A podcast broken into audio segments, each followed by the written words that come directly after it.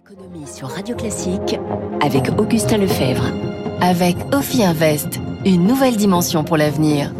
Trois titres à la une. L'agriculture change de modèle pour résister aux difficultés. L'exploitation familiale, c'est terminé.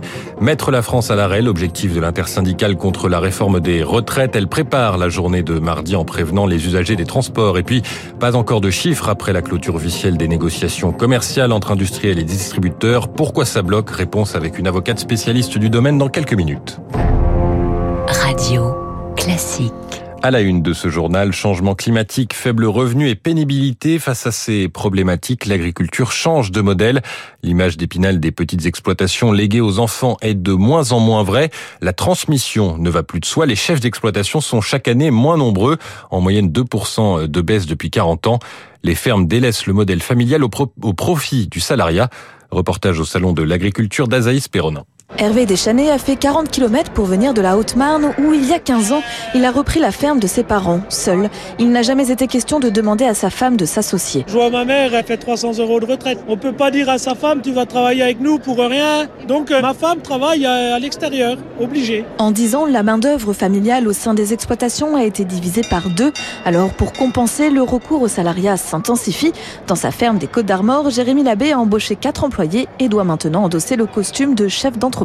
Le métier, il est hyper compliqué. On connaît pas toutes les lois, on connaît pas toutes les règles. Il faut faire des fiches de paye. Enfin, c'est des trucs qui paraissent simples, mais en fait, euh, en tant qu'agriculteur, hein, on est là pour euh, s'occuper de nos bêtes et compagnie. Et en fait, il nous tombe beaucoup de choses euh, dessus quand on a des salariés. Un phénomène qui oblige les chefs d'exploitation à développer de nouvelles compétences, explique François Pursègle, sociologue du monde agricole. Il va falloir que cet agriculteur soit beaucoup plus compétent sur des fonctions managériales, de gestion de la traçabilité des produits. Il va falloir qu'il monte en compétences aussi pour construire des alliances avec d'autres chefs d'entreprise, avoir recours parfois à des sous-traitants. Comme le petit commerce ou l'artisanat avant elle, l'agriculture vit à son tour sa mutation d'un modèle familial vers celui de l'entreprise plus traditionnelle.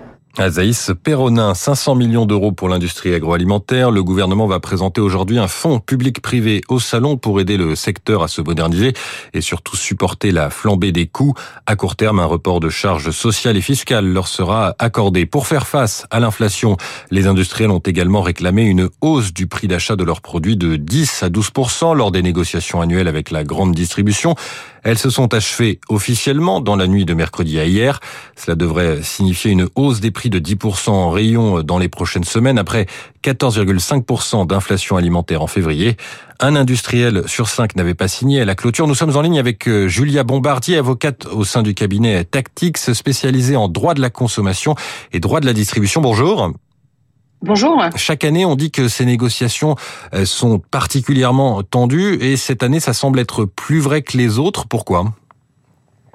Oui, on a, on a effectivement tous vu cette année que les négociations avaient été euh, euh, particulièrement compliquées. Bah, certaines, vous le disiez, sont, sont, toujours en cours alors que la date butoir du 1er mars est dépassée depuis deux jours. Pourquoi? Bah, la, réponse n'avait pas forcément liée en tant que telle à la complexité de, de la loi, mais elle, elle, est surtout liée à l'inflation. Euh, le prix des matières premières a flambé.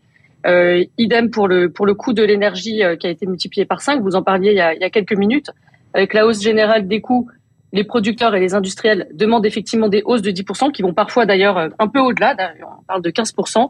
Et de son côté, la grande distribution est dans une position qui est pas forcément simple. Hein. On critique souvent, mais une position qui est compliquée euh, parce qu'il est difficile en ce moment d'utiliser le consommateur comme une variable d'ajustement.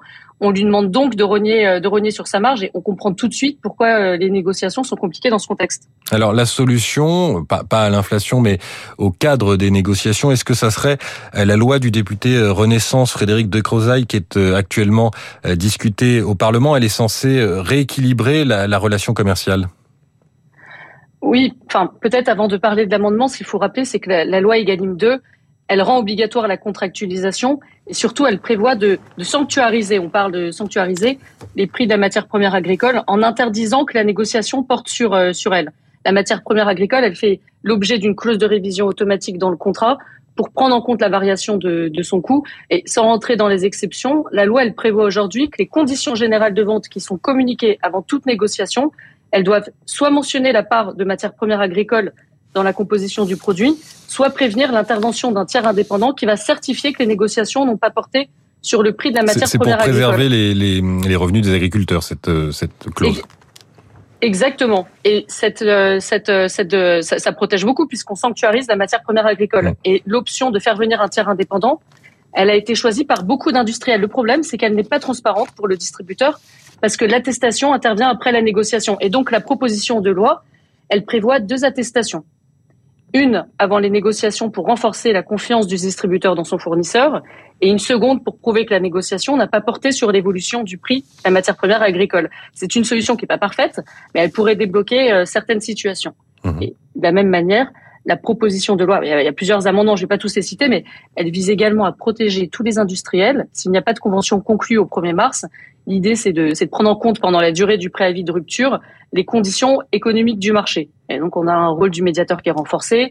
Euh, il est prévu qu'en cas de contentieux, par exemple, on tienne compte des préconisations euh, du, du, médiateur. Donc on attend tous le 8 mars, puisque le 8 mars c'est la commission mixte paritaire, et ça va nous permettre de savoir quelle est la version finale de cette proposition. On a vu qu'il y avait déjà des différences importantes entre la version du Sénat, la version euh, initiale qui avait été proposée à l'Assemblée nationale. Un dossier qu'on continuera à suivre donc sur Radio Classique. C'était Julia Bombardier, vous êtes euh, avocate au sein du cabinet Tactics, spécialiste du droit de la consommation. À quatre jours de la grève du 7 mars contre la réforme des retraites, les syndicats ont commencé à se mobiliser déjà. Hier, en réunion publique dans la Loire, les responsables des différentes organisations ont multiplié les adjectifs pour exprimer leur espoir d'un mouvement massif, inédit, inoubliable. Sur le terrain, de la RATP est allé à la rencontre des usagers franciliens. Double objectif, gonfler les cortèges mardi, mais aussi expliquer la démarche pour avoir l'opinion publique de son côté. 200 militants ont distribué 16 000 tracts dans trois gares parisiennes. Anna a suivi l'opération pour Radio Classique. Un air de guitare et des slogans accrocheurs. Pour une retraite en bonne santé. Son gilet CGT sur le dos, Vincent Gautron, délégué adjoint du syndicat pour la RATP, écume sa pile de tracts. Mission informer le public. Nous avons voulu couper un peu le coup euh, de cette euh, tradition d'entendre toujours euh, les agents de la RATP sont en grève surprise, etc. Non, là, dès aujourd'hui, nous venons informer que nous appelons, nous les salariés, à être en grève massivement. Bien informés en espérant recueillir le soutien de l'opinion publique, d'après Jean-Christophe Delpras, secrétaire général de Force ouvrière pour les transports et la logistique c'est très important de continuer à avoir la solidarité entre les salariés de la RATP et les voyageurs. On est tous ensemble. Et puis c'est aussi l'occasion de gonfler les rangs vu du cortège du 7 mars. Il faut qu'on soit tous mobilisés. Il faut en parler autour de nous. D'accord un discours qui a d'ailleurs convaincu Emmanuel. Je soutiens de tout cœur les manifestants. La seule chose qu'il faut faire, c'est bouger, faire changer les choses. Et comme lui, ceux qui s'arrêtent sont nombreux à être déjà acquis à la cause. Ah, mais moi, je suis à fond derrière eux. J'ai besoin d'avoir une vie qui est différente de celle de ma vie professionnelle. Franchement, il est hors de question de travailler jusqu'à 104 ans. Reste la méthode, bloquer ou ne pas bloquer, telle est la question. On n'est pas dans une situation économique qui est très positive, donc même si je suis pas d'accord pour euh, repousser l'âge de la retraite, ça me semble euh, un peu criminel de bloquer le pays. De leur côté, les syndicats reconnaissent qu'il s'agit d'une action exceptionnelle. Le dernier tractage de l'intersyndicale en vue d'une grève remontait à 2019, déjà à l'époque contre la réforme des retraites.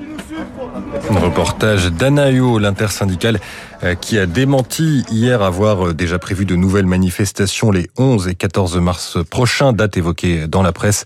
Pas question d'enjamber le 7. En vue de cette journée, la direction de l'aviation civile a demandé aux compagnies d'annuler 20 à 30% de leurs vols mardi et mercredi. En bref, 100 000 contrats d'apprentissage supplémentaires ont été signés l'année dernière, progression de 14 par rapport à 2021, 837 000 nouveaux contrats. Le gouvernement espère euh, dépasser le million l'année prochaine prochaine.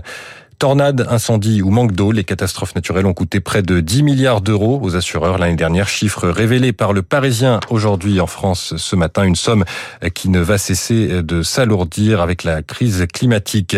Et puis, euh, nouvelle aide à l'Ukraine attendue aujourd'hui de la part des Américains. Elle devrait principalement se composer de munitions. Olaf Scholz, le chancelier allemand, est attendu à Washington pour améliorer la coopération entre les deux pays sur le soutien à Kiev.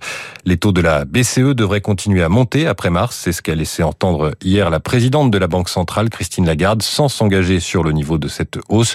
On y reviendra à 7h10 dans l'édito écho d'Étienne Lefebvre. Enfin, les marchés financiers, Wall Street dans le vert, plus 1,05% pour le Dow Jones hier, le Nasdaq plus 0,73%, du vert aussi pour le CAC 40, 0,69% d'augmentation à 7284 points. À Tokyo, le Nikkei est en ce moment stable, moins 0,06%.